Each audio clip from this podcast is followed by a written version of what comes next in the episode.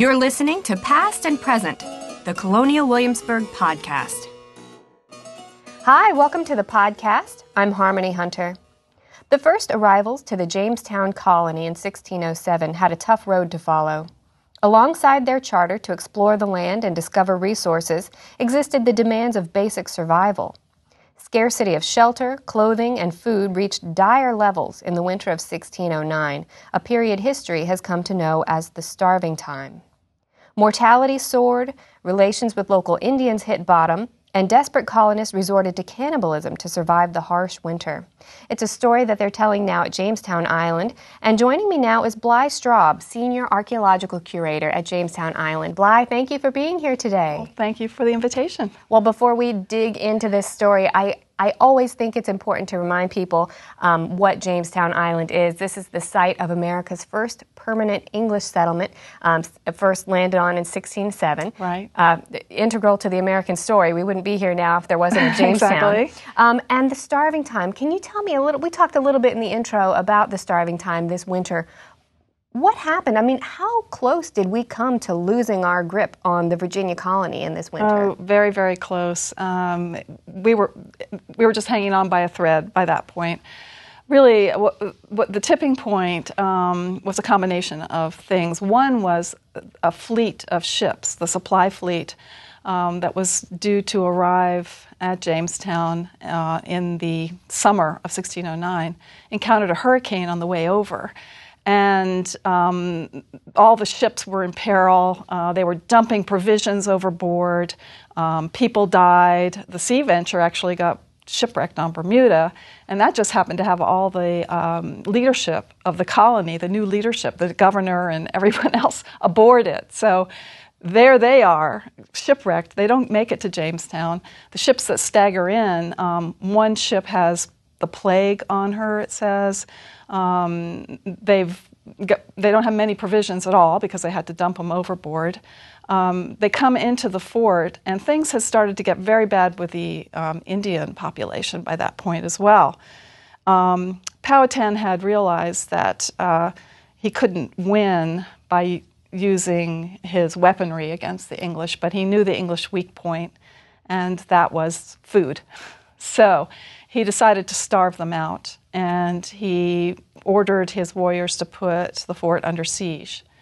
So that happened sort of late fall, winter of 1609, when this already weakened group is in the fort, including women now um, and children. Um, so it was really that siege of the fort that confined people in this small area of land, one acre of land, um, and they uh, resorted to eating whatever they could. If they could venture out from the fort, the chance to get shot. Ones who did were able to find like mushrooms and snakes and toads, and um, uh, they say they had to eat their dogs that they had. Um, one context that we found that dates to that time period as a well actually had 19 dogs represented in that one uh, feature. They had to eat their horses that had been brought over with that 1609 fleet. There were seven horses, um, and we have found their remains as well. Um, and snakes and shoe leather, and and then they do say, you know, finally they were had to resort to survival cannibalism. So everything is going wrong in the Jamestown yeah. colony at this point. We've known from the documentary record, we've known from the excavations that archaeologists have been doing for years at Jamestown Island about some of the things um, that colonists resorted to during the starving time. You mentioned the shoe leather, snakes, their dogs, their horses. For years, I think we've kind of been skirting around the question of cannibalism because while some um, references to it existed in some diaries of the period, um, we didn't really tell the story. So, why now? Well, actually, it, back in the time, it was hotly debated about whether it was real or not, or because there was a lot of factionalism, infighting between political groups trying to uh, gain control of the colony, and um, the CEO, Sir Thomas Smythe of the, of the, Virginia Company of London, um, denied it. You know, he was saying, "No, this is nonsense," uh, because there was one very famous case where the man was actually executed um, for his deeds. He is said to have uh, murdered his wife and then proceeded to slowly sort of eat parts of her, and which he claimed to, because he was hungry. And then the court records say that a subsequent um, investigation showed that his larder was full of wheat and peas and corn, and you know that he had plenty of food, and then it was just blatant murder. So this was kind of the story they, the Virginia company, I think, was trying to push out that that the it hadn't come to starvation and cannibalism. That's bad when that's the positive spin you can put on something. I know, I know. But he was the only individual uh, recorded as having been executed for having uh, committed cannibalism. So, um, since we now have evidence that it did happen, that is even stronger um, support for the fact that it was survival cannibalism. So it was condoned, if you will, by the you know people who were there. It wasn't like a crime. It was something they were doing just to to survive. And we don't think they were actually murdering people and eating them. It was they were just um, processing people who had passed on, and you know, so it's a sort sort of a different story. But the um, the reason we haven't really talked much about it is because there had been no evidence till now, and you know that 20 years of digging, you'd think that we would have turned up, and we've been digging, you know, concentrating on the interior of the fort. Um, so this was the first first time we have encountered skeletons before in the fort. Um, there was an early burial ground in the fort uh, when, especially from that first summer when a lot of people were dying, and the Virginia Company had said, "Don't let the Indians see how many of you are dying." So they started burying them within their small confines of the fort. So it was it was quite an amazing find. Let's talk about that. So earlier this summer, earlier in the summer of 2013, the big story breaks that there's physical evidence found of cannibalism, survival cannibalism at James Fort. What was found? We found part of a skull. Uh, so it was only really half of a skull, and it was um, in sort of in pieces, and part of a tibia or leg, just the upper part. And um, you know, at, at, first when we found the skull, I mean, we, you know, we weren't too surprised, as I had said, you know, we'd found this kind of thing before. Uh, we did take it out in a block of earth and took it into the lab to carefully um, take the dirt off. And we started seeing these very unusual marks all, right away um, on the front of the skull, these deep gashes. And um, so we, we always call um, Doug Owsley in to evaluate our skeletal human remains. And um, so we, we said we need to bring this up to you right away. You know, there's something very interesting about this one. For people who might not be familiar with Dr. Owsley's rep- reputation, we should say what his specialty is. Right. He's a forensic anthropologist with the Smithsonian Institution, and he is um, called in on all sorts of cases. So modern cases, you know, murder cases that occur um, worldwide when there are atrocities and they find mass graves and so forth. He's called in. Um, he has looked at historical um, issues as well, like Kennewick Man. He was involved with that. He is, I would say, the most knowledgeable individual on, um, you know, interpreting um, skeletal material, human skeletal material and um, especially in our now in our time period because he's looked at a lot of our individuals and built up quite a database for 17th century uh, English individuals and what, what they should look like and um, the kinds of maladies that occur to them. So. so. what was his take on this strange skull that you'd found? Um, well, he he confirmed that it was not a case of someone being murdered or an accident, um, that these were purposeful um, marks which are called processing. So that is preparing someone to eat. Um, and it, was a process for him too. I mean, they, he had to, they used um, all kinds of equipment um, up at the Smithsonian, especially microscope microscopic work where you could really get in and see very closely all these scratch marks on the bone that are, were not so apparent to the naked eye. So these are left by the points of a knife, sort of scraping the skin off or along the, under the uh, jawline and things like that.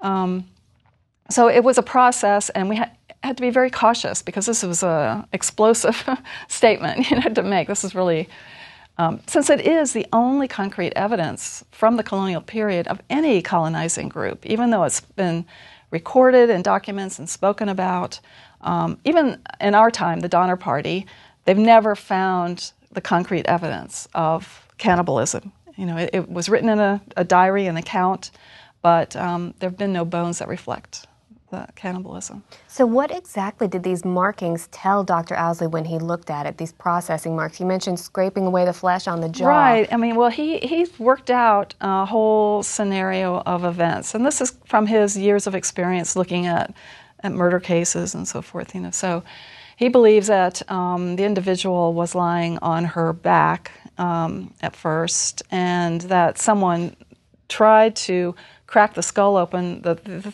the thing was they were trying to get at the brain. The brain, um, you know, is, has a lot of good substances in it, calories, and um, they would be used to eating animal brain back in England. But it's the part of the body that will go bad very quickly. So you want to get at that first. So then there are these marks, parallel markings on the front of the skull um, which also leads uh, Dr. Owsley to believe that the individual was dead at the time that this happened because they were they're just perfectly straight. The person couldn't move or, or anything. Uh, it looks like those are tentative marks. The individual sort of lost heart at it. I mean, just think about it. You're looking in the face of this individual. So then um, he believes, Dr. Owsley believes, that the individual was turned over and a more forcible blow was made to the back of the skull, which did succeed in, in, cracking the skull open. So we didn't find the entire skull, we only found really half of it. And um, then there were um, prying marks on the side near where the ear is, like a, a sort of a, um, a, a square shaped tool. It might have been part of a, a knife, the lower part of a knife. Um, and there were then cut marks and scrapes all along the jaw line where they would be removing the skin there, getting at the cheek meat, which would be um, good, and, and then removing the tongue and, and that sort of thing. So, yeah, it was. it's such a, a grisly story, and it's such a pathetic story, and it really tells you how rock bottom terrible things were at James Fort at this time that they were mm-hmm. survival cannibalism as you mentioned they're eating people who have died and you have to think that you have, must have exhausted every other possibility at exactly. that point. I mean and for me uh, the fact that this the skeleton turned out to be that of a 14-year-old girl or young woman and for me that is probably the most fantastic representation of this dire time there could have been, because this is someone who's been brought to Jamestown, um, probably as part of a gentleman's family. Um, she's not a soldier. She didn't sign on for this, and it's not like um, you know, soldiers know that they're going into dangerous areas and they expect this kind of thing to happen. But here's this sort of um, hope of the future. You know, this young young woman um, coming to this new world, and here she is representing this desperate time period for us. It's truly tragic. When you tell this story, I think what's so important about it in some of the reconstructions is that you've given her a name and yes. you've given her a face. Yes. Talk about the decisions to really personalize that story. Well, we did. We um, we wanted to sort of reinstitute her dignity. I mean, here she was, the way she was found, actually, the context was a uh, fort cellar uh, that had been, we believe, finally backfilled in the spring of 1610 when the Lord Delaware arrives and really sort of brings in all new men and new provisions, and we're off to a new start then. Uh, so the fort gets cleaned up and built over. So she is in the refuse of this um, cellar. I mean, it's full of um, butchered dog and and sturgeon bones and um, broken pots and you know all this discarded stuff from everyday life. And uh, so, you know, we wanted to we wanted to give her a name. Um, we thought about that, you know, what it should be. We s- selected Jane because it's kind of alliterative with Jamestown. Um, also, it's a name that was used in the 17th century, and it, it's sort of like Jane Doe too. You know, plays into all of that. Um, and we also um, wanted to give her back her personage, so we decided to do a facial reconstruction based upon the um, the bones that we had found. And that was quite an interesting process. Um, we've come a long way now in being able to do that with all the sort of CSI things and forensic work that goes on.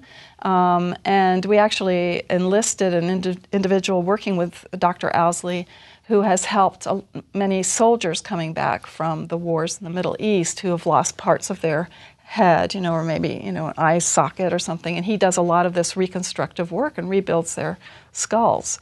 So um, we were able to complete her skull using um, his techniques, which is uh, basically using the computer uh, to do that.